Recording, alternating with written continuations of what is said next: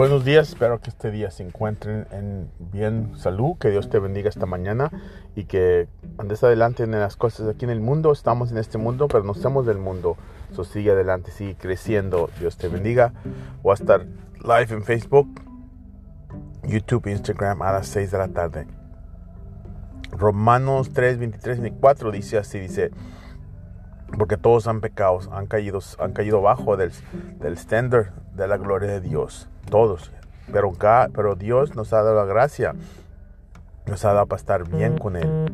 Y Él hizo esto por Cristo, que nos salvó, nos, nos liberó de la, de la penidad del pecado, de lo que pasa el pecado. Amén. Que tengas un día tremendo, dale gracias, lee ese verso para que le entiendas mejor y que te llenes de cosas del Señor en tu corazón.